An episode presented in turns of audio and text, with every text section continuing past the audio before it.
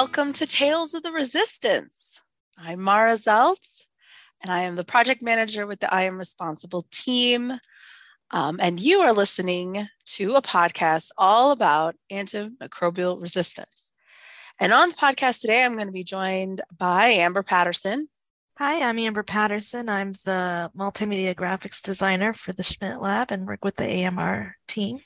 And by Noel Atieno More. Hi, my name is Noel Atieno More, and I am uh, an assistant engineer with Olsson, and I'm joining the AMR team to help record the podcast. So, apologies, first of all, to our listeners for um, the way I sound today. I'm a little bit recovering from a long cold, but we're going to get through it.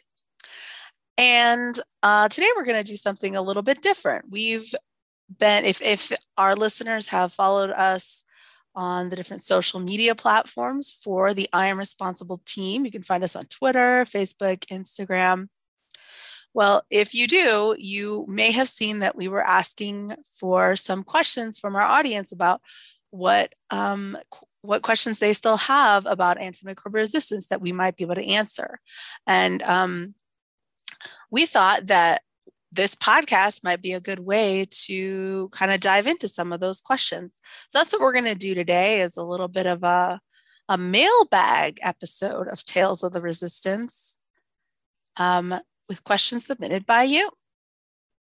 All right, so uh, are we ready to get into it? Yep.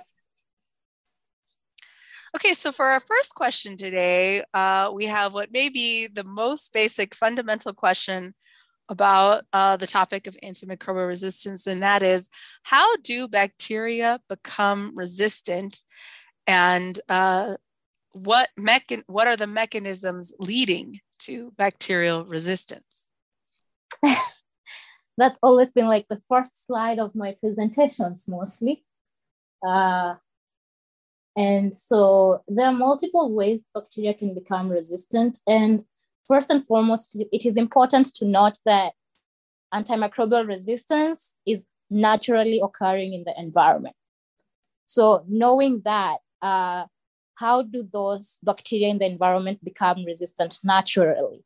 So, the first way in which bacteria can become resistant, resistant is through mutation. And basically, that's through the DNA. And so, from a mother cell to a daughter cell, resistance can be passed down. And that's one way bacteria can become resistant. Yeah. And that's kind of a good point uh, about uh, it's it occurs naturally because of this thing called mutation. And maybe to explain that a little bit more, because I think we've all heard the name mutation, maybe thinking about like X Men or something, you know, superpowers. But mutations happen all the time, right? Every, um, in your body, like the human body, every time a cell needs to duplicate itself or um, or bacteria cell or any kind of cell, they have to copy all of the genes that is in the cell that directs the cell on what it does. And this is, you know, hundreds of thousands of pieces or millions of pieces of information that are copied using um, biochemical processes, basically with proteins. Um, and usually that works pretty well, but there are always mistakes every time that it's copied. Now, all cells, including bacterial cells, have ways to sort of correct for mistakes, but over time, mutations just occur naturally um, that get sort of away from the correction potential of the cell. And that's why in a natural environment, you always have antibiotic resistance because there it's it's just a mutation that happened because when you're copying your genes that many times, you know, all kinds of combinations um, are are going to occur and some of them will cause resistance. It's always a low amount unless you get to a point where now that mutation is suddenly super beneficial to the survival of the species, which happens when antibiotics are present.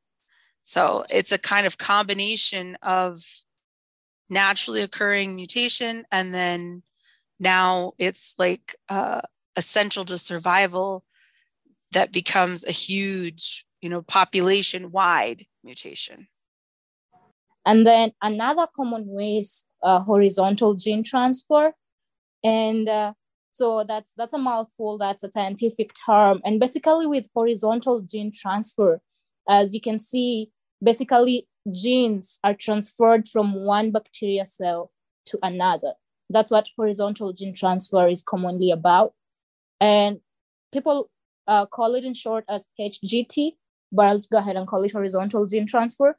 So, whereby if you have a bacteria that's already resistant to antibiotics present, and we have bacteria that are not resistant present, you can find that the genes that are resistant to antibiotics can be transferred from one bacterial cell to another.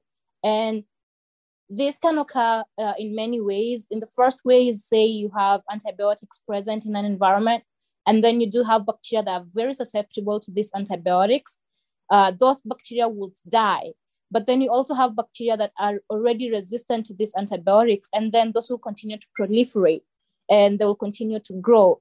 And as they grow, uh, they can easily pass the resistance from uh, one bacteria to another, and that is through the horizontal gene transfer. And the other way that I mentioned is through from mother to daughter through mutation. Uh, so there's to just like an analogy to think about horizontal gene transfer for uh, folks uh, who for this seems really foreign, right?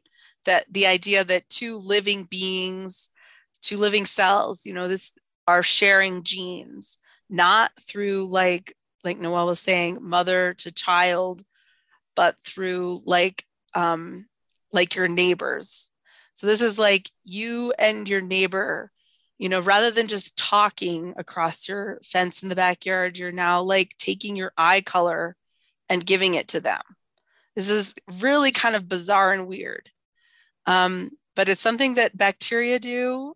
Unfortunately, you don't see this happening in, in real life all the time. But there are some other methods, like that would be kind of like a similar to conjugation. There's like, but there's also um, a, a way that bacteria can kind of like pick up DNA from their environment. It's mm-hmm. called, it's part of horizontal gene transfer, but it's just a separate, slightly separate um, type. And that's kind of like you know, if you were going to go dumpster diving for um, for you know goodies that you want to keep, some bacteria will just kind of go around and I was like, oh, this gene looks cool. I'll just use that. I might find a use for that later. I'm going to take that home with me, incorporate it into my genome. So bacteria are a little odd, but it gives them some um, cool survival mechanisms that we don't have. I think that kind of leads to the next question, which is how do you know when bacteria have developed antimicrobial resistance? And that's a big one too. Um, and I actually probably we should start by a little bit of maybe um, kind of slicing it a little narrower in terms of what is resistance and what is something like tolerance because we use the word antimicrobial resistance to mean that um, that an antimicrobial is able to survive the effect of an antibiotic or survive in the environment of an antibiotic.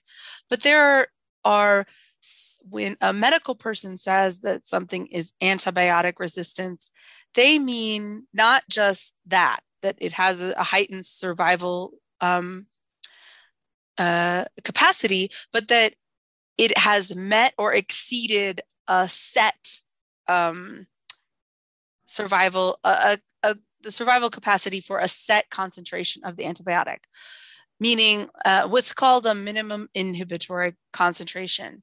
And, and that's important um, because you'll see a lot of times people talking about antibiotic resistance um, and it can be anywhere on the spectrum of they were able to like a microbe is able to survive in a pretty low concentration of an antimicrobial all the way up to you know medical definitions for um, antibiotic resistance which is this bacteria survived in a pretty high concentration of antibiotics, a concentration that would be similar to the amount that you might see if you were taking an antibiotic. So that was probably a first thing that you kind of want to define as true resistance means that a bacteria is able to survive in a pretty high concentration. It's not incidental. So then how you know that the bacteria has developed antimicrobial resistance, there's different kinds of like standard um, lab measurements.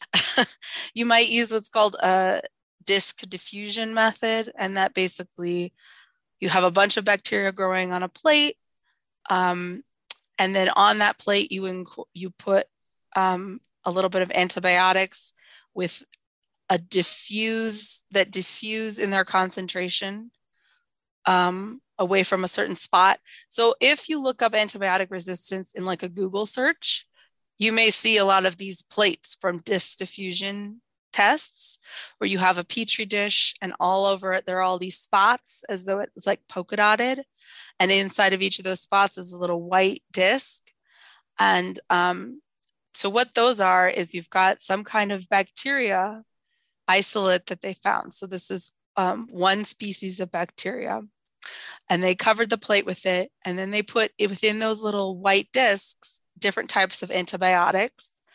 And then that antibiotic will diffuse within the disc to lower and lower concentrations farther and farther away from the little white spot.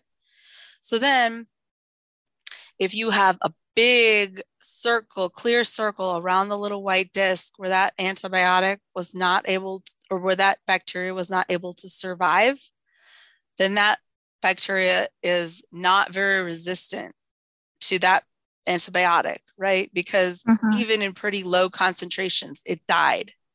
But if it's very close to the little white circle, then that bacteria is surviving in pretty high concentrations of antibiotic.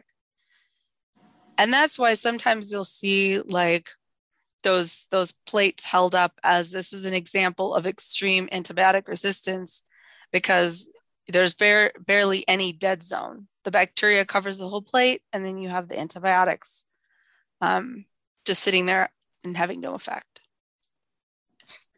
Do you think it's important? I mean, you you guys have talked about it, but I think what's in, you know interesting, and we always talk say is that the bacteria become resistant. A person's not antimicrobial resistant; the bacteria is. Yeah, yeah, I think it, that is really essential, um, and something that you know I am even surprised because I was at a conference well, now it's before COVID, so that was a long time ago, but it all runs together. But I remember very distinctly having a conversation with someone about this topic, you know, and and saying, uh, you know, there are, there are studies out there of, you know, almost half the population that when you talk about uh, talking about antibiotic resistant infection, they think that it is an infection that they're getting.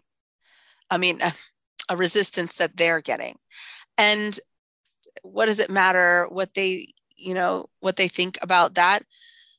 But I always think of it this way. So I think that especially now in the post-COVID era, we we all know a little bit more than we did about how to protect ourselves from bacteria. You know, full stop. Doesn't matter if they're antibiotic resistant or I should say, how to protect ourselves from microbes, you know, viruses or antibiotic resistant bacteria, or just your regular run of the mill um, E. coli. You know, we, we have a little bit better understanding of the microbial world and how to protect ourselves from that. Whereas something that you can get yourself that sounds like a mutation that you can get, that's like, well, that's more like cancer. And the two and to prevent the two different things requires different kinds of behavioral change. And so if people have in their minds um, that they're preventing their own capacity to mutate into, you know, resistance beings or something, they're going to behave very differently than if they think they're protecting themselves from microbes. And so that distinction, while it seems it can seem pretty small may be pretty impactful in terms of how people are receiving that information and what they're going to do with it down the line. So, very good point to include for sure. All right, so that was uh, a little bit of a, a fundamentals of anti antibiotic resistance. Hopefully, you got some uh, some of your questions answered, or maybe you have some new ones. So please uh, send them our way. Um, you can send it to us on through our social medias uh, at I am responsible edu on Facebook or Instagram, or at I underscore am responsible on Twitter, or you can send them to us uh, through email at um, iamr dot educate at gmail.com. Um, and we'd love to have your questions, and we'll continue to add them to the mailbag uh, or future mailbags um, as they come up. So we hope you enjoyed that, and um, we'll look forward to talking to everybody again in the next few weeks. So thank you, ladies. Thank you. Thank you. Man, this I feel like this is kind of a mess. I think we can come with something out of this, but I we're really all over the place. I mean, I'm sure a lot of it will be edited, but bits and pieces of it are pure gold. Okay. Okay. We're gonna need I'm gonna need you to find the pure gold.